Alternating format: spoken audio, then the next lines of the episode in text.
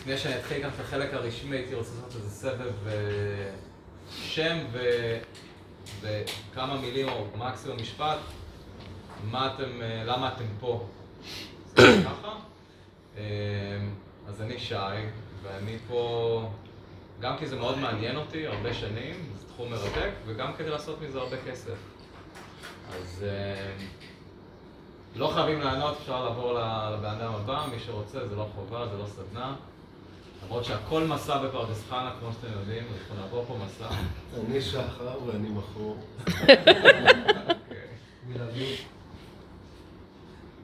אתה לקחת לי את המשפט. אוקיי. יואב, פרדס חנה גם, להכיר את העולם הזה לעומק, להתחיל להשקיע. גם יואב, גם עם פרדס חנה. אז אני מרגיש שיש פה איזושהי התפתחות,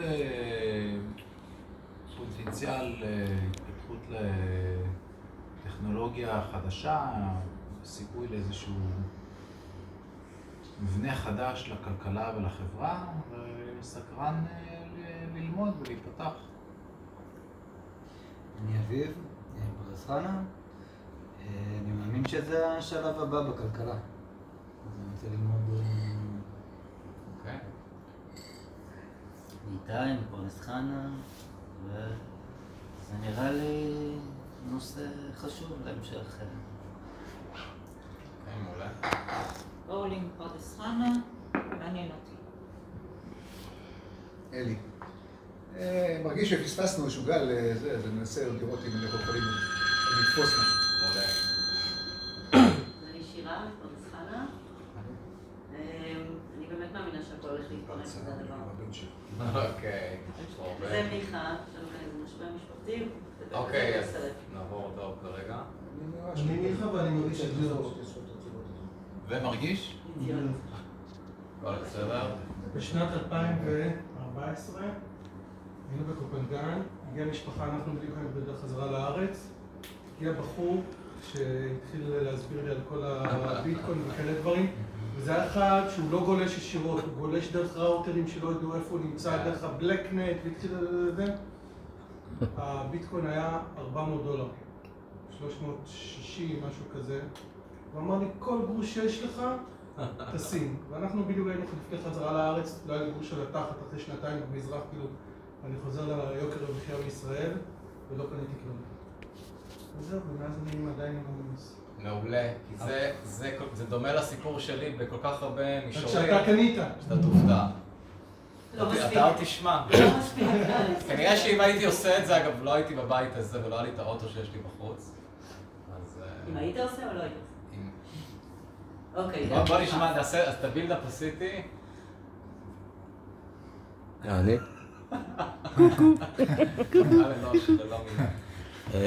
מאוד מעניין אותי התחום, אני לא מבין בזה הרבה. התחלתי להשקיע בזה בשבועיים האחרונים, ואני אשמח להבין יותר. כן, אבל קפצתי פה. אלינור, יכולה כזה את עצמך. אני אלינור, היי. אין לי מושג מה זה ביטקוין, אבל זה מעניין אותי. שמעתי על זה, על הביטקוין ועל הקריפטו וכל הדבר הזה, ושזה המהפכה הבאה.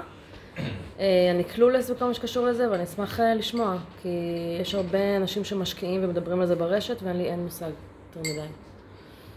אני רם, אני מטבעון, ואני במסע של להפוך לבן אדם, שזה מעניין אותו, והוא מבין בזה, וזה עובד לו. אז אני בדרך לאיזשהו שינוי גורלי, וגם אני מאוד סומך על שי, ואני יודע שאם הוא הולך על משהו, אז שווה לקפוץ על זה וללמוד את זה ממנו גם. אני עופר מפרדס חנה, ויש לי מושג קלוש על הקריפטו. אני חושב שזה יכול להיות באמת הדבר הבא, ואני רוצה להשקיע, אני רוצה להיות משוכנע שאני באמת משקיע במשהו, כמה שאפשר לדעת, משהו שיניב פירות, וגם להשקיע בצורה זהירה, לא את כל הכסף שלי זה סכום אה, לא מחייב.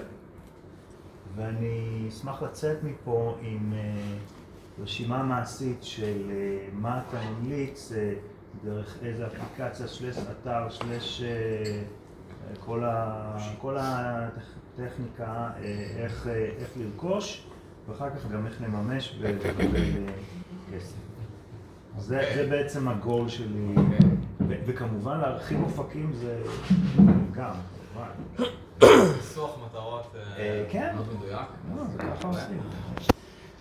טוב, אז אה, אנחנו נתחיל את ההרצאה, זה יהיה בנוי, אני לא יודע בערך כמה זמן זה ייקח, כי לא עשיתי אותה אף פעם, אני מעריך שזה יהיה שני סשנים של 40 דקות, אולי זה ייקח קצת פחות, ואחרי זה יהיה שאלות, ומבחינתי עד אה, כמה שתרצו, נענה על כל השאלות שאפשר, ואנחנו נתחיל ב disclaimer של האותיות הקטנות. אז קודם כל תקראו בעיון שהמרצה שזה אני אינו מחזיק ברישיון ייעוץ השקעות, ההרצאה איננה ייעוץ או שיווק פנסיוני, שיווק השקעות, ייעוץ השקעות, המלצה, בנוגע לכדאיות השקעות, וכל מה שאני אומר הוא איננו המלצה למכירה או לקנייה. אוקיי? ההרצאה הזאת היא לחינוך בלבד, בסדר? ואתם ילדים גדולים, ואתם אחראים על כספכם. אה, אני הולך להגיד פה כל מיני דברים שאני מאמין בהם, ושאני עושה ושאני לא עושה, זה הכל לחינוך ולבידור אם תרצו, ובסוף אתם עושים אה, אה, את הכל על דעתכם ובאחריותכם. וקריפטו זה מאוד מאוד מאוד מסוכן, אני לא אומר את זה בצחוק ולא בציניות, ואנחנו נדבר גם על הסיכונים, אבל יש לזה גם הרבה אפסייד. אז נתחיל במה זה המילה הזאת בכלל, מלשון קריפטוגרפיה. בפשטות או בקיצור זאת הצפנה, שזה ענף מתמטיקה ומדעי המחשב, עוסק במחקר ופיתוח שיטות אבטחת מידע ותקשורת נתונים בסביבה פתוחה נגישה לצד שלישי המכונה אויב או יריב פוטנציאלי. כלומר, המטרה היא להצפין את מה שאנחנו עושים כדי שמישהו אחר לא יכול להשתמש במידע הזה ולעשות לנו נזק, ולמעשה בלי שיטות ההצפנה אי אפשר היה ש, שביטקוין או הבלוקצ'יין יתקיים. בכלל, רוב, רוב העולם שאנחנו חיים בו היום, גם אם אתם באפליקציה של הבנק, יש שם הצפנה ובלי זה, זה היה מאוד מאוד מסוכן לעשות דברים דרך האפליקציה או האתר של הבנק. אז זה בכל עולם האינטרנט, אבל לרבות אה, בעולם הזה, ועל שם המילה הזאת גם קוראים לתעשייה הזאת The Crypto Industry, או הבלוקצ'יין. אז ככה, על מה נדבר היום? נדבר על, על הרקע, אה, הרקע הכלכלי, החברתי, אה, של, שהוא בכלל רקע עולמי, הוא בישראל יכול להיות אה, בצורה קצת יותר דרמטית חלק מהדברים, אבל בהחלט מדובר על רקע עולמי. למה בכלל צץ הדבר הזה שנקרא ביטקוין או בלוקצ'יין, ולמה כל כך הרבה מאמינים בזה, ומה הבעיות שעל הרקע שלהם אה, אה, התפתחו המטבעות הדיגיטליים או, או הקריפטו. אה, מה זה בכלל בלוקצ'יין ברמה הטכנולוגית-טכנית, אה, למה זה אולי העתיד, אה, איך קונים ומחזיקים? מטבעות דיגיטליים, מגמות בולטות או טרנדים חמים ואסטרטגיות השקעה. ניגש לכמה עובדות ומגמות שבעצם מביאות אותנו ל... אפשר לקרוא לזה סוג של משבר או חוסר אמון בכלכלה העולמית, שעל הרקע הזה, חלק, זה חלק מהרקע למה, כמה טכנולוגיות הבלוקצ'יין והביטקוין ומטבעות אחרים. אז יש לנו פה את ה... זה ממש מלא מזמן, החוב ה... הלאומי האמריקאי עובר 30 טריליון דולר. מישהו יודע מה התל"ג של ארה"ב בערך? כן רע? טריליון אחד. לא. שני טריליון? מישהו אחר יודע? אתה, בכיוון, כן? טריליון זה... טריליון זה אלף מיליארד. 20 טריליון דולר זה התל"ג הלאומי של ארה"ב, אז החוב עבר, אגב רוב החוב הזה קרה בכלל מאז הקורונה, זאת אומרת, זה היה הרבה יותר קטן לפני שנתיים.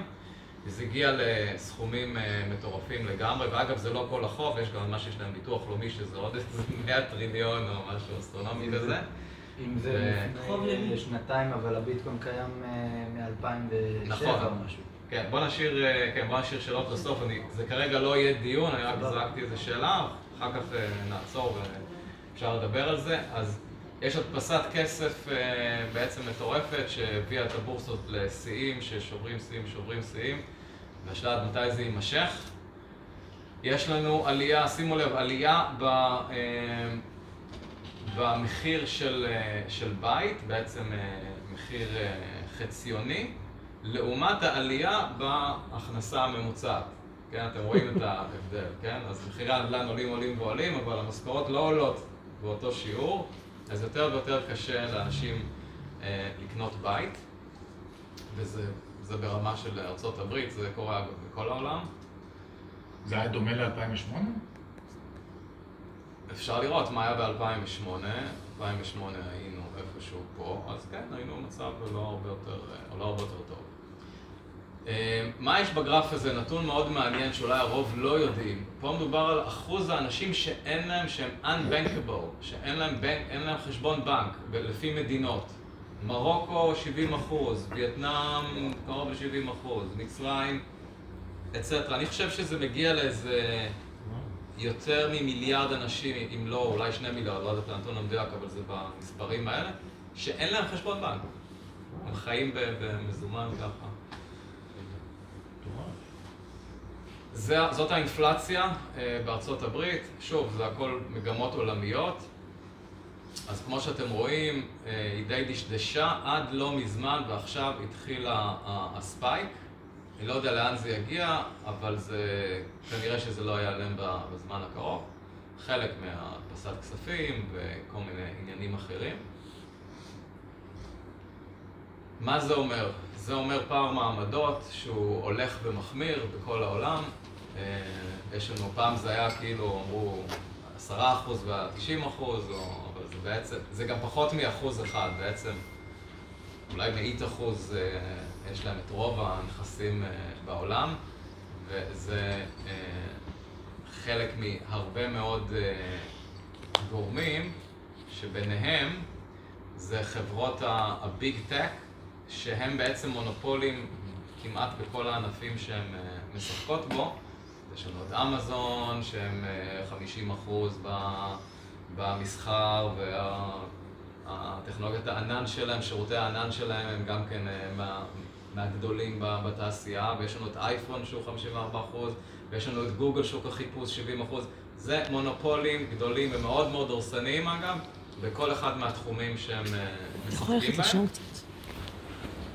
זה גם קשור לעניין הזה של חלוקת העושר.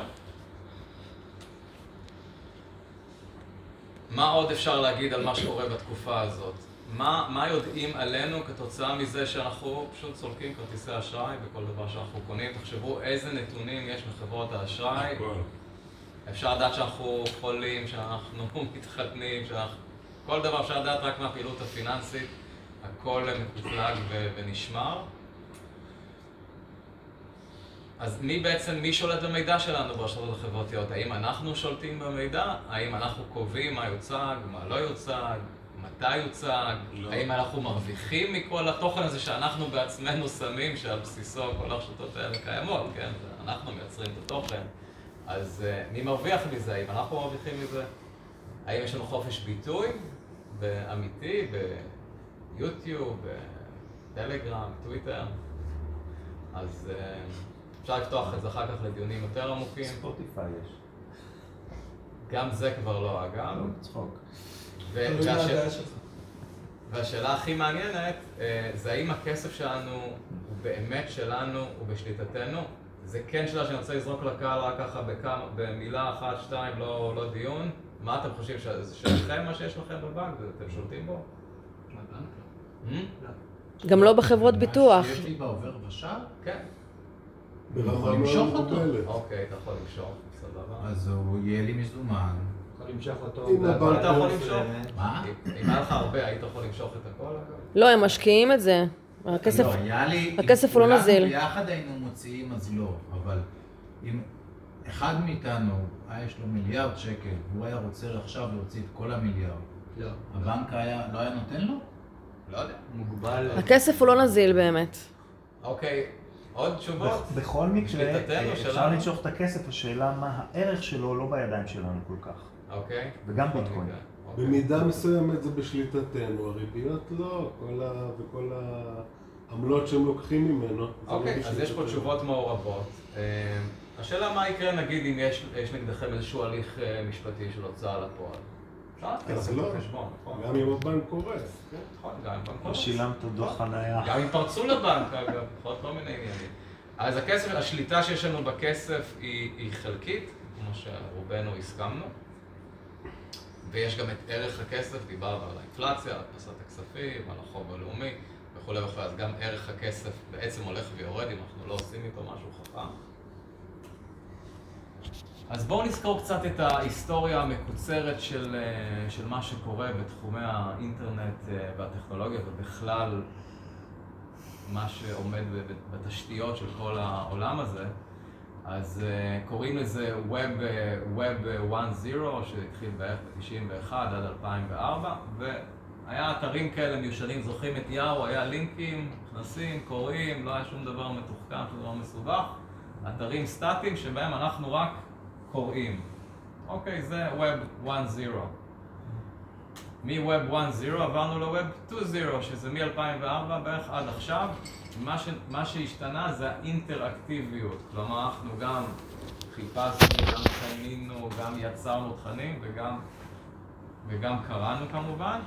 וזה, המגמה הראשית פה זה רשתות חברתיות, זירות משחק כמו אמזון פייסבוק, טוויטר וכל העולם הזה, יוטיוב.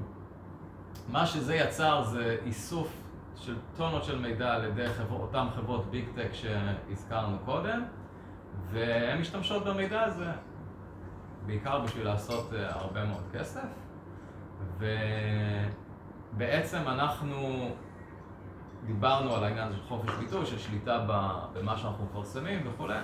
אנחנו לא באמת uh, שולטים במה שאנחנו קוראים ברשתות החברתיות. אפשר לצנזר אותנו, תכף אני אספר לכם כמה סיפורים על זה. אה, ובעצם הביג טק עלו כחלק מהטרנד הענק הזה, כי קיבלנו שירותים מאוד מגניבים בחינם, כמו פייסבוק, כמו יוטיוב, כמו אמזון, אה, ועוד מלא מלא שירותים אחרים. גוגל. כן, וגוגל, קיבלנו את זה בחינם, וכמובן זה לא חינם. נותנים משהו חינם אז אנחנו לוקחים אותו. אבל כן, אבל מחיר, יש לזה כל מיני מחירים, אולי לא נוראים, חלק מכם יכול להיות שזה לא יראה מאוד נורא, עובדה. אבל היא פשוט מציינת את, ה, את העובדה, כן.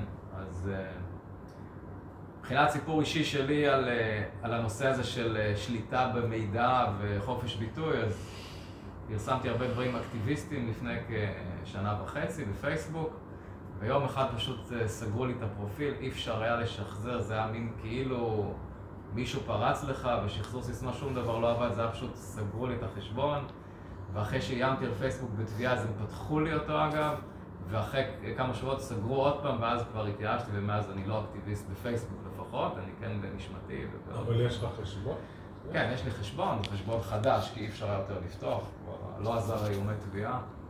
אה, יש פה גם סרטון שאם יהיה זמן אני אראה אותו אחר כך שמרק צוקרברג עומד בפני הקונגרס האמריקאי ושואלים אותו באיזה זכות אתה מצנזר תכנים אה, נגד חיסונים וכל הנושא הזה וזה מאוד מאוד מעניין לראות את, ה, את הדיון הזה כי הרבה לא, לא יודעים שדיונים כאלה בכלל אה, קרו וקורים. הוא אם אמר. יהיה זמן נדבר על זה. מה הוא אמר לקונגרס? אז אה, נדבר על זה, פשוט יכול לקחת קצת את הדיון, אני רוצה לכסות חומר ויכול שנחזור לזה, זה בהחלט מאוד מעניין, או שאני אשתף את זה בקבוצה. ובעצם הגענו ל-Web 3.0 שמתחיל פחות או יותר מאז שהתחיל הביטקוין והבלוקצ'יין, אבל איפשהו עכשיו, בשנים האחרונות. ומה שמאפיין את, ה... את Web 3.0, או את, ה... את השלב הזה באבולוציה, זה שהבעלות והשליטה עוברים יותר ויותר למשתמשים. יש לנו ארגונים מבוזרים שנקראים Decentralized Autonomous Organization או DAOs, זה Buzzword מאוד גדול, מי שייכנס לתחום הזה ישמע אותו יותר ויותר. רוב, רוב הפרויקטים של הקריפטו נשלטים על ידי ארגונים מבוזרים שיש בהם הצבעה ויש בהם החלטות לדיון, בדיוק כמו שמתנהלת מדינה דמוקרטית. בכל מיני, כל אחד יש את החוקים שלו ואת הפלטפורמות. מה, כמו, טוב. אז השליטה עוברת יותר ויותר למשתמשים. כלומר, זה לא כמו שאנחנו, דוגמה, מחזיקים מניה של אמזון, אז רמת השליטה שלנו באמזון היא מאוד מאוד מאוד קטנה. פה זה הולך, יש הכוח של אותם אנשים שהקימו את הפרויקטים האלה הוא הרבה יותר קטן מלכתחילה, כי מראש הם בתוך ה vision הזה, והם רוצים להעביר את השליטה אה, למשתמשים. אה, לפחות ברמת הקונספט, ורואים גם הרבה יישומים של זה, זה כמובן עדיין לא בכל עולם הקריפטו, וזה אה, זה עוד דורש אה, הרבה אה, דיוקים, ותכף ניתן כמה דוגמאות לזה. המשתמשים גם המרוויחים מהארגונים, אנחנו נראה שמטבעות דיגיטליים הם בהרבה פעמים מתפקדים כמו מניות. אז זה קצת דומה לקונספט הישן. יש לנו את האנונימיות, שגם על זה נדבר מבחינה הטכנולוגית, איך זה קורה ולמה בעצם אנחנו לא צריכים לחשוף את, ה, את הזהות שלנו. וכחלק מהמגמה הזאת הוקמו בעצם אלפי ארגונים, אלפי פרויקטים, אלפי סטארט-אפים אם תרצו, אה, שמהווים בעצם את כל, ה, את כל העולם הזה, אה, שאפשר להגיד עליו שלוש מילים, trustless, זאת אומרת, אין פה גורם אחד שאנחנו סומכים עליו, כי כשאנחנו לדוגמה שמים את הכסף בבנק פועלים, אנחנו סומכים על בנק פועלים שהוא יחזיק לנו את הכסף ולא יברח איתו. אז פה, זאת אומרת, אין פה את העניין הזה של trust, כי אין במי לסמוך, יש פה את המערכת, כי אנחנו בעצם סומכים על המערכת ולא על גורם אחד, איש פלוני אלמוני שאנחנו שמים בו את אמוננו. אה, זה permissionless, כי אין פה מי שיאשר אם אנחנו יכולים לעשות משהו כזה או אחר, כן? לדוגמה, לי בפייסבוק, סוג של לא אישרו, כן? ויש דברים שהם יגידו לכם שזה... תיכנסו נגיד ליוטיוב לאיזה סרטון, יגידו לכם שהוא חסום, כן? הם לא מאשרים את הסרטון הזה והזה. אז בעולם הבלוקצ'יין זה permissionless, אין את המושג הזה בכלל של uh, permission, וזה, uh, כל המקרים uh, של פרויקטים של קריפטו זה גם open source, אז קוד פתוח, וכל אחד יכול ללכת ולקרוא את הקוד ולראות אם יש שם אה, אופציות, לדוגמה, לפרוץ, או אם זה בטוח, ולאן בדיוק הולך הכסף, ואיך בנוי החוזה החכם וכולי, אז הכל שקיפות מלאה. זה, ה, זה חלק מהעקרונות שעליהם אה, אה, הדבר הזה שנקרא Web 3.0, או בלוקצ'יין, או קריפטו, מטבעות דיגיטליים, או איך שאתם רוצים לקרוא לזה, מבוססים עליהם. יש לנו כמה בעיות כמובן, אם, נדבר על שליטה מרכזית, שזה איך שהעולם עובד היום. אוקיי, היום כמעט כל דבר נמצא בשליטה מרכזית, בדרך כלל של מתי מעט, כמו שאמרנו. זה נקודה אחת של uh, failure, single point failure. Uh, לא יודע מי נכח בזה שוואטסאפ נפל, זה, תחשבו את סדרת הבעיות שזה גרם בעולם, שאנשים לא קיבלו כל מיני הודעות, כן? אז כולנו תלויים ב... ב בפייסבוק, שהוא הבעלים של וואטסאפ, ואם זה נופל, אז... צריך לעידן האבן. אז צריך להשתמש בהודעות האמיתיות. כן, ב-SMS. ואז אנחנו תלויים בפרטנר. שזה נורא. וזה גם יעד לפריצה, אז אם יפרצו את, את וואטסאפ, אז זה יכול להיות נזק מאוד מאוד גדול. וזה permission based, שזה לא רק עניין של צנזורה, זה גם תלות עסקית. כלומר, אני לא יודע כמה פה מפרסמים בפייסבוק, במקרה זה בכובע השני שלי. אבל עסקים רבים זה ממש סבל יומיומי שנסגרים להם חשבונות הפרסום שכל העסק שלהם תלוי בזה. נסגרים בלי סיבות, אין עם מי לדבר, אין שירות, אין שום דבר. בפייסבוק אתה מתכוון? בפייסבוק, גם בגוגל. כי הם קובעים, ואין, אין, בתנאים שאנחנו חותמים עליהם, שאנחנו מצטרפים, אין לנו שום uh, say, על, אי אפשר לתבוע אותם, שום דבר. יש לך מטען לטלפון? Um, כן. יש 15 אחוז. אוקיי. בסדר, אז... יכול להיות שזה ייגמר באמצע. את יכולה לעבור לפה, יש לך לקחת את זה מה... מהרמקול ולהכניס את זה, כי זה כבר מחובר. אני לא... אפשר פשוט לשבת שם. לא, אני עם כאבי גב. אוקיי. שנעביר את זה למישהו אחר שיצלם. שחר, אתה יכול לצלם? בא לך? לא. טוב, נו. כמו אין שקע. אוי, יש לנו בעיה של חוט מעריך.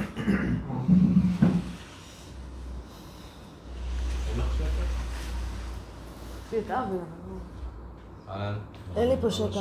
בקיר הזה אה, יש שקע שם. אולי אבי יעשה לך מקום, יש גם פה שחר יכול לצלם, לא? אני צריכה תמיכה לגב. לא, שחר, בוא תצלם. שחר... תצלם. אפשר לתת למישהו אל אחר. תנדב אותי, יואב, בוא. נו. למה זה עבד? לא, לא, זה לא עבד. אם אתה לא רוצה, תהיה אין בעיה, אנחנו נמצא אנשים, אתם תחליפו מקום. אני יכול אם אתה לא רוצה.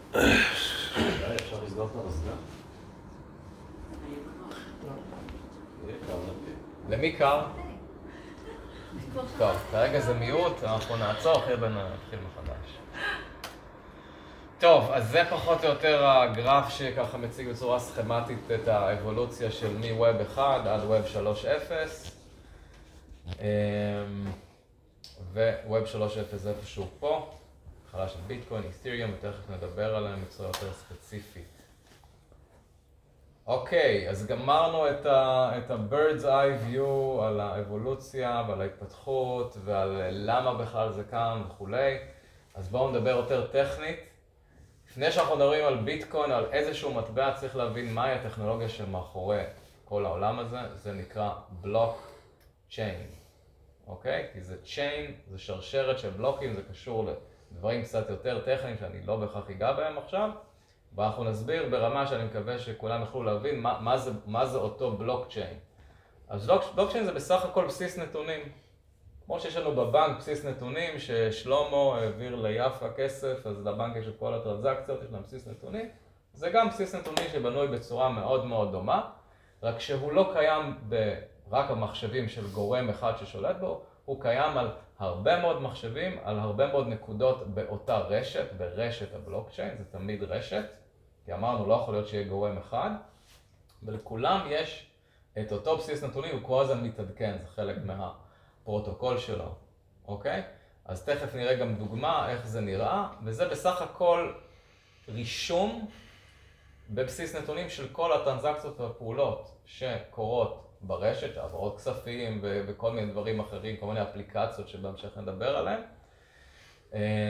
והכל עובד על ידי זה שהרשת מסכימה שטרנזקציה מסוימת היא ולידית או לא. נכנס פה לדברים באמת מאוד מורכבים, ונשמח לענות על שאלות אחר כך. כרגע אני רוצה לתת איזשהו הסבר פשטני משהו, רק כדי שיהיה לכם תחושה.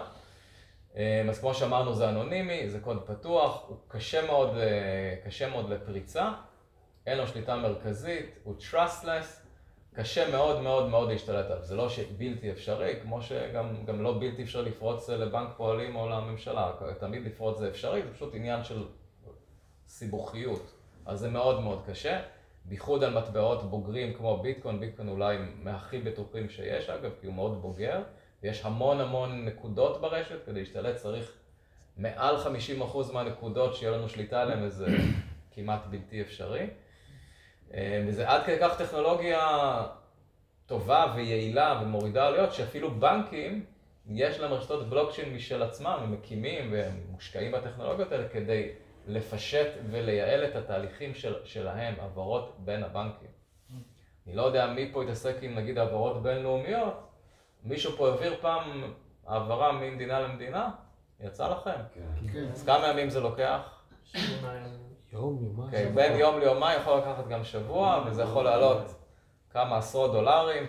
אז העברה בבלוקצ'יין לוקח בין כמה דקות לכמה שניות, וזה עולה בין כמה סנטים לכמה דולרים. אוקיי, שתבינו את ההוזלת עלות אפילו ברמה הפשוטה הזאת. שאפשר למדוד אותה. ככה פחות או יותר זה נראה בצורה סכמטית, טרנזקציות משודרות לרשת, הכל נארז בבלוקים כאלה, נוצר שרשרת בלוקים, שזה הבלוקצ'יין, ואז הטרנזקציה היא נרשמת. וככה פחות או יותר זה נראה, זה, זה דוגמה מאת'ריום, אבל זה לא משנה, כל מטבע שנסתכל עליו, הבלוקצ'יין יראה אותו דבר, זה פשוט רשימה של טרנזקציות, from to, כמו שאתם רואים. זה כתובות, תחשבו שזה כמו שם של מישהו שהוא פשוט שולט בכתובת הזאת, כמו מספר חשבון, ופה זה הסכום. נורא נורא פשוט. וכל זה קורה על כל הרשתות של הרשת. זה כל הזמן מתעדכן וכולם מתעדכנים, ובעצם אם אחד נופל עדיין הרשת תמשיך באותה צורה. אוקיי, אז דיברנו על בלוקצ'יין, ובעצם ביטקוין הוא היישום הראשון שנהיה פופולרי על טכנולוגיית הבלוקצ'יין. אוקיי? זה סך הכל היישום הראשון. אפשר לעשות המון דברים עם בלוקצ'יין, ומה שעשו עם ביטקוין זה בעצם אפשר להגיד שזה כמו כסף, כמו אמצעי תשלום, בפועל זה לא הפך להיות ממש אמצעי תשלום, כן אפשר לשלם את זה ואנשים קנו ושילמו המון, אה, בהמון דברים, אבל זה נהיה יותר כמו נדל"ן או זהב שאנשים שמים את זה בציפייה שזה יעלה, אבל בהחלט אפשר להשתמש בזה כאמצעי תשלום, זה היה הקונספט שלו, לא- אולי היה יותר מתוחכם מזה, בסך הכל אפשר להעביר איזשהו סכום מ-A ל-B, ממני לעופר, מרם ללינון, אפשר להעביר כסף בדיוק כמו שעושים בביט. אוקיי, רק עם כל היתרונות של מה שדיברנו. Trustless, permissionless, אנונימי, אי אפשר להשתלט עליו וכולי וכולי. סבבה? אבל הערך שלו גבוה, לא? הערך שלו, הערך שלו עולה ויורד בהתאם ל- לבורסות, בדיוק כמו שקורה בדולר שקל לדוגמה. אז למה משווים את זה? מבחינת ערך שקלי. היצע וביקוש, זה מה ש... למה משווים את זה? מה זאת אומרת? יש לו ערך נגיד דולרי, אבל אפשר לכל מטבע לראות את הערך שלו, תלוי באיזה בורסות את, אה, את בודקת. כעיקרון, בדרך כלל הם מצטטים אותו ב- ביחס לדולר, אפשר גם ביחס לשקל, ברגע שזה ביחס לדולר זה גם... כאילו, נגיד אה. אחד ביטקוין שווה ל-4 דולר. כן, כרגע זה שווה 45 שלושים אלף דולר, אחד ביטקוין. אבל את יכולה, להעביר 0.000, אין, כמעט מגבלה עד כמה את יכולה להעביר, זה לא רק סנט. זה יכול, 0, את יכולה להעביר דולר בביטקוין, לצורך העניין. אין שום בעיה לעשות את זה. כן, זה fractions. אז זאת הייתה המהפכה הראשונה, מהפכת הביטקוין. אה, אפשר להגיד לי רק מה הזמן? יכול להיות שאני אעשה הפסקונת עוד מעט? עכשיו רבע לשמונה? אוקיי. עוד מעט נעשה הפסקה לשאלות, ואחרי זה נעשה הפסקה, ואחרי זה נמשיך. אני רק רוצה לדבר כן על המהפכה השנייה, שהיא חשובה לא פחות, ויש שיגידו אפילו יותר, שהיא מהפכת האת'ריום, שכמו שכתוב פה, יש לו את כל התכונות כמו של הביטקוין, הוא יכול לשמש כאמצעי תשלום, אבל בעצם הרעיון מאחורי את'ריום, שהוא כמו מחשב מבוזר, שאפשר לתכנת עליו חוזים חכמים. אז במקום שיהיה רק טרנזקציה שאני העברתי לעופר אה, שני שקל, אז אפשר לעשות טרנזקציה שבה אנחנו מסכימים על איזשהו חוזה, זה מתוכנת, זה כתוב מראש, שבה בחוזה הזה, לדוגמה, חוזה הלוואה שבו אני נותן לעופר 100 שקל והוא מחזיר לי ריבית מסוימת, ואם הוא לא מחזיר, אז קורה איזשהו משהו. כן, אפשר לתכנת את זה בכל מיני, אה, בכל מיני צורות, וזה מהווה את הבסיס לכל האפליקציות שיש היום בעולם הקריפטו. ולכן יש שיגידו שאיתריום זאת המהפכה היותר גדולה מהביטקוין, הביטקוין הוא רק היה מין proof of concept כזה, והאיתריום הוא בעצם המהפכה האמיתית. כמובן שגם מה שהמציאו באיתריום היום הולך ומתפתח עוד ועוד, אבל זה הכל מבוסס על, ה, על הטכנולוגיה הזאת של חוזים חכמים, שזה בעצם חתיכות קוד שיושבות בתוך, ה, בתוך הבלוקצ'יין, ואפשר אה, להפעיל את החוזים האלה בין כל מיני אנשים שונים, בהתאם לאפליקציות. אפשר לעשות הסכמי הלוואה, אפשר לעשות ביטוח, אפשר לעשות הימורים, אפשר לעשות משחקים שמרוויחים אם קורה משהו ואפשר לקנות בתוך המשחק כל מיני דברים. אה, מכשירים פיננסיים שונים כמו מדדים או תעודות מחקות, כל מה שאתם מכירים מהכלכלה הישנה, אפשר לתכנת לתוך חוזים חכמים. אה, עוד כל מיני אפליקציות, אחסון מבוזר יש היום, שרתי וידאו מבוזרים, אנחנו תכף נשאיר זמן לשאלות. ועוד ועוד הרבה מאוד דברים, וחדשות לבקרים כל יום אני סוקר לפחות אה, עשרה סטארט-אפים בתחום, שכל אחד בא עם איזשהו יישום משלו על הטכנולוגיות האלה שבעצם אה, אה, נולדו עם האת'ריום. אה, וכמו שאמרנו, אין גורם מרכזי, זה מתוכנת מראש, הכל שקוף והכל אוטומטי גם, אין, אין, אין שם יד אדם. יש את המתכנתים שמשדרגים גרסה וכולי, וגם הם עובדים בצורה מבוזרת, ואנחנו לא תמיד יודעים אפילו מי הם האנשים האלה, אה, אבל הכל שקוף, הכל קוד פתוח, ואפשר אה, לקרוא על זה ולראות אה, את ה- את הבשלות של הטכנולוגיה, ויש סקירות, ויש כל מיני גופים שבעצם נותנים על זה כל מיני תווי איכות כאלו ואחרים. ובעיקר זה עניין של בגרות של הטכנולוגיות האלה, שבסופו של דבר אתם רואים שהרבה מאוד אנשים עושים הרבה מאוד טרנזקציות, ונכון שיש סיכונים, אבל uh, הרבה מהטכנולוגיות האלה הגיעו לרמת בגרות מאוד מאוד uh, מרשימה, אפשר לדבר על זה עוד uh, בהמשך. אז יש שימושים שונים uh, למטבעות, כמו שאמרנו, זה לא רק תשלומים, זה יכול להיות השקעות, ספירת ריבית, זה יכול להיות פשוט בעלות. נגיד היום כדי להצביע בארגונים מבוזרים, במה שנקרא בדאו, אנחנו צריכים שיהיה לנו את המטבע של הדאו, כן? זה כמו הקול שלנו, שאנחנו בעצם שולחים את זה לאיזושהי כתובת, וזה כמו ההצבעה, אוקיי? אנחנו יכולים גם לתמוך במישהו, לתת לו, יש איזושהי אפליקציה שאנחנו רואים מישהו עיתונאי נגיד, שאנחנו נהנים מהכתבה שלו, אפשר ישירות, ישירות מהדפדפן, ללחוץ על הכפתור, להעביר לו חמישה סנט במטבע של אותה פלטפורמה ולתמוך בו. וזה גם מהווה בעצם אה, תשתית אה, טכנולוגית להרבה אפליקציות. זאת אומרת, זה לא רק אה, תשלומים שבן אדם עושה, אלא זה חלק מהתפעול והניהול של הרשת או של האפליקציה, הוא מבוסס על, על מטבעות, על המטבע של הרשת. אז אמרנו, יש אחסון וסטרימינג ורווחים במשחקים ועוד המון המון אפליקציות שונות. האתריום הזה זה מטבע או זה השיטה? איתריום זה אה, מטבע. כן, אבל זה גם מטבע שהוא מושתת על טכנולוגיה שהיא שיטה, אפשר להגיד. אז יש לנו, זה איזושהי סקירה ככה, מבט עין הציפור על כל מיני אה, תחומים שיש לנו היום בעולם הקריפטו. יש עוד תחומים אגב, ויש לנו תחומים שקשורים לתשלומים, תחומים שקשורים לכלי פיתוח שונים, זה בעצם כל מיני אה, מתחרים ותחליפים של אותו איתריום. אה, כלי שליטה וניהול, אה, תקשורת, כלים לזיהוי, דברים שקשורים לכלכלה מבוזרת, שזה תחליף לכלכלה הנוכחית שאנחנו חיים בה היום.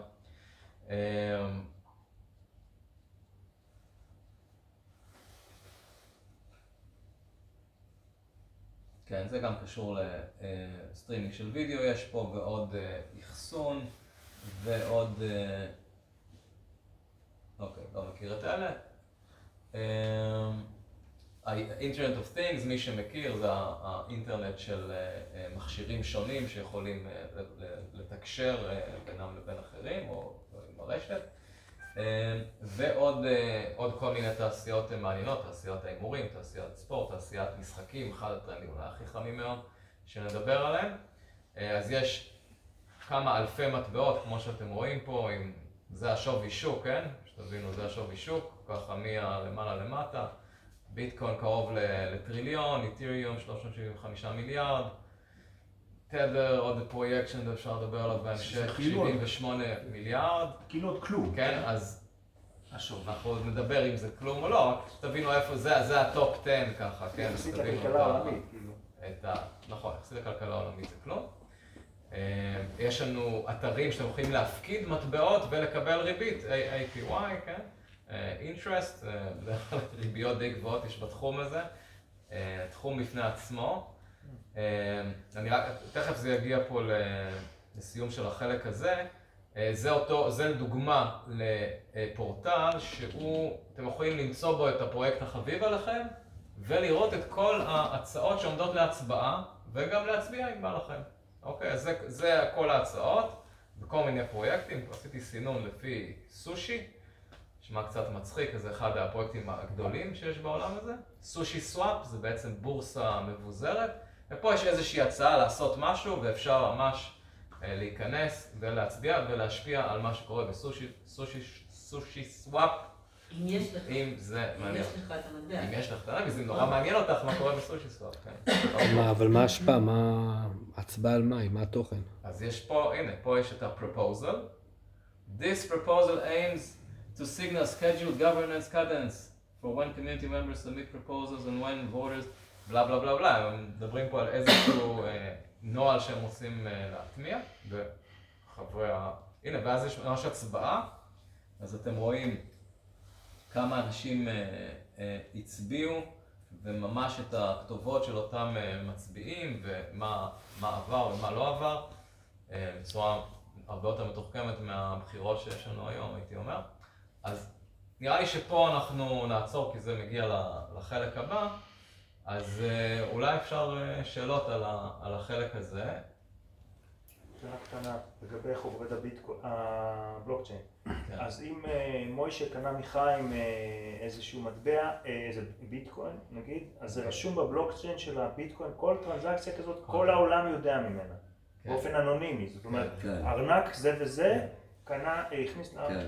וגם לגבי קריאה, זאת אומרת, אם, אה, עוד לא דיברנו על קריאה, אבל אם כאילו כן. מישהו אה, נוצר מטבע חדש, אז כולם יודעים על זה.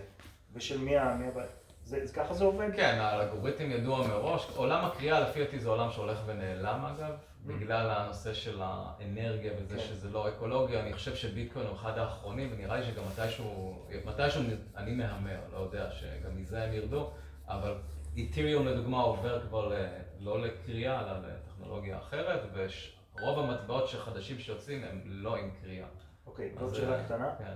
אה, ברגע שיצא איזשהו מטבע קריפטו, אז בעצם החוזה, אי אפשר לשנות אותו, זאת אומרת, אה, לא יכול מחר אה, איזשהו מתכנת חכם לשנות את החוזה של הביטקוין, שלא יודע מה, הוא יקבל עמלה של 5% מכל טרנזקציה, סתם זרקתי. אם הוא משנה, קודם כל... בגלל שהוא מבוזר. שנייה, איך עובד ארגון מבוזר ואיך איך עובדים מתכנתים ב- בביזור, זה, זה כמובן סיפור שם יש היררכיה ויש דאו, כן, יש הצבעות, האם הגרסה הזאת עולה לאוויר, זה אי אפשר לעלות לאוויר סתם. צריך שהרבה אנשים יאשרו את זה, כן? זה לא שאחד שולט בזה, אין פה שליטה, זה הביזור, אוקיי? עכשיו אני אומר לך את זה ברמה אידיאלית, זה לא בדיוק ככה במציאות, אבל שתבין את הקונספט, וכן, יש הרבה ארגונים שעובדים כמו שתיארתי. אז קודם כל זה לא שאחד שולט, אבל גם אחרי, בדרך כלל הדיונים האלה הם ציבוריים, אוקיי? ואם הם לא ציבוריים, אפשר בקלות לעלות על זה כי זה קוד פתוח, ויש הרבה מאוד אנשים שעל הפרויקטים הגדולים החשובים ש, שבודקים בציציות כל מה שקרה שם, ומיד אומרים, אז אתה לא יכול לעשות מה שאתה רוצה, זה העניין של שקיפות. יש אבל code owner, נכון? לפרויקטים. ואז הם מאשרים את ה... אה, ברגע שזה open source, אז סבבה. אז כן. אני, מוישה כתב אה, הצעה לפיצ'ר, אבל הקוד אונר צריך לאשר את זה. זהו, אז מכניזם ספציפי של, לפי דעתי יש פה איזה עניין של מולטי סיג, שזה לא בן אדם אחד יכול ללחוץ על הכפתור ולהעלות את זה לנודס. לא, לאו כל- דווקא להעלות את הגרסה, אבל להיכנס לגרסה. להיכנס לגרסה, כל אחד זה קוד פתוח. לא, אבל גם את זה צריך לאשר, קוד אונר, אני מניח. לא, זה, זה פתוח. לקרוא את הקוד כל אחד יכול. לשנות. אבל אתה לא יכול לש- להעלות גרסה חדשה לא. לנודס של הרשת. אם אפשר היה לשנות, אף אחד לא היה קונה את זה, בואו. זה מה ששאלתי, כן. אפשר לשנות את זה, אבל יש תהליך, גם של הצבעה ושל דיון, וגם של ממש להעלות את זה, הרי זה צריך לעלות לכל node, כן? כן, הגרסה החדשה. אז תחשוב ש, שאם נגיד עשו שם איזה, איזה hack או איזה backdoor או משהו ויעלו על זה, אז ה nodes לא יעלו את זה ויהיה דיון שלם ויחסמו את זה.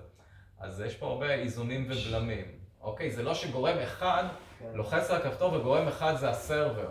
אוקיי? זה יכול לקרות בבנק פועלים, אבל לא בהכרח יכול לקרות פה. אוקיי? כי פה אין גורם אחד, יש רשת של nodes, וכל ה nodes צריכים לעדכן את הגרסה ולאשר את הטרנזקציות. זה תמיד כמה וכמה nodes מאשרים. זה נקרא קונסנזוס, זה חלק מהפרוטוקול של בלוקצ'יין, זה קונסנזוס של ה nodes. מדהים. אוקיי? זה כמובן עובד בצורה אוטומטית, זה לא שיושב מישהו ומאשר, כן? אבל אה. אם אני רוצה רגע להוריד את זה לקרקע, כי נראה לי שכולם, אני, כאילו זה, אני צריכה רגע להוריד את זה. כן, נוריד את זה. אז אם עכשיו אני, יש לי נגיד סתם, אני רוצה להשקיע 400 שקל, וביטקוין עולה 45,000, כאילו אני, יכולה. אני יכולה לשים 400 שקל, שזה כן. 0.000, יכולה גם 20 שקל לשים. וואלה, כן. ואז אה, פשוט מה, זה, זה מכפיל, כאילו מה... לא, מכפיל או לא? האדם, הפשוט שרוצה להשקיע. אז, אז השקעות זה הפרק הבא, ואיך עושים את זה. אז אם זה יעלה פי 100, תרוויחי 400 פי 100. רגע, שנייה, כל הנושא של השקעות ואיך מרוויחים, ואם מרוויחים, ומה הסיכונים, זה הפרק הבא. זה הפרק הבא. אוקיי. אז אנחנו... עשיתי הקדמה לפרק הבא. איפה זה אה. מאוחסן, המטבע שקנית? איפה השרת? זה בפרק הבא. נדבר איפה זה מאוחסן. מה ההבדל בעצם, דיברת שבאתריום יש איזה אה, חוזים חכמים. והשאלה הבאה רגע, שנייה, שנייה, אתה רוצה לשמוע אותו? דיברת שבאתריום זה בעצם חוזים חכמים. כן. אז למה, למה לא חוזים חוזים חכמים בביטקוין או... כי הביטקוין טכנולוגית לא, לא נבנה עם האופציה של חוזים אחרים, זאת ההמצאה הגדולה של איתריום. של ויטאליק, אה, בחור כזה רזה, שאולי ראיתם אותו פעם, אה, רוסי כזה רזה, רזה ומאוד מאוד מוזר, הוא המציא את הדבר הגאוני הזה, את ה-EVM, שזה, לא זוכר מה זה היה, אבל virtual machine, זה שאפשר לשים קוד על, ה, על הבלוקצ'יין. זה, אז- אז זה ההמצאה הגדולה. מה הבעיה לקחת את החלק הזה שחסר בביטקוין ולהעביר? האם אפשר לשדרג את ביטקוין שיהיה כמו איתריום? אם. כולם יסכימו אז כן, לפי מה בדיוק, שאתה אם אומר. הקהילה תסכים אז כן, אבל אה, לא כי בטוח אין- שביטקוין רוצה לעשות את זה. אין מנהל. תראו, יש יש חסרונות בנושא הזה של חוזים חכמים. זה יותר מורכב, זה- יש יותר אופציות לפריצה, זה לא זה שדברים לא... משאיר יותר עקבות לעבריינים. זה, זה לא שדברים לא נפרצו, יש הרבה פריצות, זה חלק מהסיכונים פה. ביטקוין, תבינו, זה המותג הכי הכי חזק בעולם הזה, כי הוא ובשביל הכי... מה? שנייה, אני רק רוצה לסיים. מה אתה עושה איתו? הוא הכי בוגר, והוא הכי הכי מאובטח, בגלל שהוא גם יותר פשוט. ולכן אם מישהו רק רוצה, אומר, אני מהמר שבסוף זה יהיה הכסף הדיגיטלי והרבה אנשים הולכים להשקיע בזה, אני רוצה, אני רוצה את המותג הכי חזק, את הרולס רויס. אוקיי? זה הכי בטוח. אז יש כל מיני אפליקציות היום שגם רוכבות על הביטקוין, יש, יש לו יתרונות לזה שאין עליו את החוזים חכמים לדוגמה. אבל בטח, אוקיי. מה עושים עם הביטקוין? אני לא- לא יכולה עכשיו ללכת לסופר לקנות משהו בביטקוין, להשקיע בבנק, אה, הבנקים דוחים את הביטקוין ולא נותנים לא לאשר אה, לא. לשים את הכסף הזה בבנק. אז בתכלס, מה זה, סבבה, קניתי ביטקוין, יש לי מטבע דיגיטלי. תוכל להשוויץ מה אני שיש לך? ביטקוין. כמו כל דבר, את צריכה מישהו בסדר, שרוצה אבל זהב ביטקוין. זה משהו ממשי. פה אתה מדבר על משהו שהוא מטבע דיגיטלי. כסף זה משהו ממשי? וברגע, כסף זה, אתה לא, נוגע בו זה גם. נייר, כן. בסדר? זה בדיוק. שנייה. רגע, אבל אם עכשיו עכשיו. יתברר רוב הכסף הוא לא מספרים בנייר, במחשב, רוב הכסף בעולם הוא לא בנייר. כסף, זה גם לא אין דבר נכון, כזה. בסדר. ראית את החוב הלאומי של ארה"ב? איך הוא הגיע למספר הזה? 30 עניין של מיליון. יש את זה. בשטרות? לא. בפדרל ריזרב בא מישהו ולחץ על כמה כפתורים, באמת, as simple as that. והגדיל את כמות. הכסף. המזל היחיד כסף זה שלהם לא דבר מוחשי. שימי לב שאתה אומר מוחשי, מה זה מוחשי? קודם כל. פרק? א' ביובל נוח הררי. כן, עכשיו שנייה, מה עושים עם ביטקוין? קודם כל, אפשר לשלם בביטקוין מבין אנשים שיש להם ארנקי ביטקוין, אנשים עושים את זה ועשו את זה, בסדר? עכשיו, בנוסף, יש כרטיסי אשראי, קיים כבר הרבה שנים, שהם מחוברים לארנק ביטקוין שלך, והם באותו רגע שאת משלמת, הופכים את זה לשקלים, את יכולה לשלם פה בסופר. וואלה. יכולה להחזיק את הכסף שלך בביטקוין ולהתנהל בעולם עם כרטיס אשראי של ויזה ומאסטרקארד. שהן גם תומכות בביטקוין, ותכף ניתן כמה אפשר עוד פעם את זה? שנייה עובדות שקורות מבחינת הגופים המוסדיים הגדולים, שתבינו איפה הם נכנסים לעולם הזה. אוקיי? זה לא שבנקים לא אוסרים ביטקוין, זה לא נכון. זה לא נכון. יש עניינים של הלבנת הון, והם לא אוהבים שאת מעבירה כסף שהם לא יודעים את המקור שלו, בסדר, יש בעיות עם בנקים, והיו בעיות הרבה לפני הביטקוין, ויהיו בעיות. עכשיו גם הם אבל עושים... זה לא שהם אוסרים, זה בכלל לא קשור אליהם, לא, מח- לא מחזיקה ביטקוין בבנק. כן? ו- אין ו- גורם מרכזי. ומה הסיבה שהוא כזה, ערך שלו כזה יקר? גבוה. כי הרבה אנשים מאמינים שהתעשייה הזאת תלך ותגדל, וכל אחד חדש נכנס לתעשייה, גם אם זה גוף מאוד מאוד גדול, בדרך כלל קונה ביטקוין. קודם כל ברמה הפשוטה הזאת, כי זה משהו ש, שכולם מאמינים. אוקיי, אז הם הולכים, אני רוצה דריסת רגל ביטקוין, דבר ראשון, לא יודע כלום ביטקוין. אוקיי, אז אנשים רוצים לשים את הכסף, אומרים זה יעלה, זה כבר עלה הרבה. יש אנשים שמאמינים שזה יעלה עוד הרבה יותר. אמ, אז זה אחת הסיבות. וגם שאר הסיבות שדיברתי על הרקע בהתחלה, שזה אנונימי, ואף אחד לא יכול לשלוט לי ולהקפיא לי את הנכס הזה אם יש לי נגדי הוצאה לפועל, אוקיי? אז יש לזה, כן, וזה לא שמישהו מחליט כמה ביטקוינים יהיו בתפוצה כמו עם הדולר, איזה גורם מרכזי שם בפדרל ריזרב, או בבנק ישראל, אוקיי? זה אז- לא חלק מהמהפכה שגם כל- כאילו שכאלה שמאמינים שכל הבנקים הולכים ליפול וכל הדבר כן, הזה, זה חלק כן, מה... כן, נראה לי שזה נאמר קודם בהתחלה, שמה שהכל יתמוטט, ו... יש אנשים שחושבים שהכל יתמוטט כי מדפיסים פה כספים כאילו אין מחר. נכון, אמרתי את הרקע, זה חשוב מאוד. להבין. למה הדבר הזה נולד? זה נולד על רקע של חששות ואיבוד אמון במערכת הכלכלית. אתה יכול להרחיב טיפה על אה, קריאה? מה זה בכלל אומר? קריאה קודם כל זה, קודם כל זה נושא מורכב, ואני לא מכיר את כל הרזים שלו, אבל אני יודע שבביטקוין בעצם ברגע שיש טרנזקציה שצריך להוסיף אותה לבלוק, ברגע שאתה מעביר כסף, זו טרנזקציה שאתה חותם עליה מהמחשב שלך וזה רץ לרשת, אז מי שפותר איזושהי בעיה מתמטית הכי מהר מכל הקוראים, שהם, הקוראים הם אלה שמחזיקים את הרשת, הם ה-nodes של הרשת. מי שפותר את הבעיה הזאת הכי מהר, הוא מקבל את הטרנזקציה כדי להכניס אותה לבלוק, והוא גם, בעצם הפרס שלו, צריך לקבל תמריץ כספי, זה עולה המון כסף, להחזיק את המחשבים האלה, זה בעצם, הוא מקבל כמה ביטקוינים ואז זה נכרע, נוספו כמה ביטקוינים. אז אבל בעצם ש- זו שיטה שאמרה לי, הולכת ונעלמת. כן, אבל זה- זה מה שלא ברור לי, כאילו, מה הקטע של הפתרון אה, תרגיל מתמטי, מאוד מסובך ככל שיהיה, אבל, אבל מה זה נותן, למה זה תורם? אז תראה, אני לא יודע מה עלה בראשו של סטושי אה, נקמוטו, איך שקראו לו, שהמציא את הביטקוין, אם זה היה בכלל מישהו אחד. השיטה היום הרווחת היא הרבה יותר פשוטה, אני אסביר אותה בפשטות. יש לנו רשת של אנשים שמחזיקים מחשבים כאלו ואחרים, שהם מחזיקים את הרשת הזאת, אוקיי? ואגב, כל אחד מכם יכול להיות חלק מהרשת אם הוא רוצה, צריך ידע טכנולוגי, בלה בלה בלה, אבל לגמרי פתוח ואפשרי. ובהתאם לכל מיני אלגוריתמים, אתם תקבלו חלק מהטרנזקציות, או אלה שמחזיקים את הרשת יקבלו חלק מהטרנזקציות כדי להכניס אותם לבלוקצ'יין, והם יקבלו עמלה, או כמו שהבנק גובה עמלה, עמלה, כשעושים טרנזקציה יש עמלה קשורה כזאת, אותו דבר, מקבלים עמלה ומקבלים את הכסף הזה. זה עסק לכל דבר, לפתוח נוד של אה, בלוקצ'יין. יש אבל את העניין הזה שמתישהו הרי זה נגמר, נכון? כאילו, ה- היצע. כאילו אם זה הקריאה, אז מתישהו נגמר, אי אפשר לקרוא אותו, נכון? קצת שונה מהדולר שלעולם לא נגמר, נכון? עכשיו לא, אם יש יותר? היצע, אז כאילו מחליטים זה יגיע עד לככה ואז זה נגמר? איך כאילו, איך זה היצע נגמר? וביקוש. לא, זה לא היצע זה לא וביקוש. נכון. לא, זו נוסחה מתמטית כאילו של כמה אפשר לקרוא. אז רגע, אז קודם כל, כולם נתפסו פה על הקריאה כי זה ביטקוין ובסדר, תבינו, זה הולך ונעלם. ביטקוין זה אחד האחרונים שיש לו, ואולי גם הוא ירד מזה. רוב המטבעות שיש היום, הם אומרים פשוט מה המספר הסופי, או שזה קבוע, אומרים, אנחנו מוצאים מיליארד קוינס, וזהו. זה השיטה הרווחת. אה, או שאומרים שזה יגדל עד ל... עכשיו יוצאים מיליארד, וזה יגדל לשלושה מיליארד ב-2025, וזהו. זה מתוכנת בחוזה החכם, אי אפשר לשנות. שמעתי שגם יש גישה הפוכה, שזה הולך ויורד.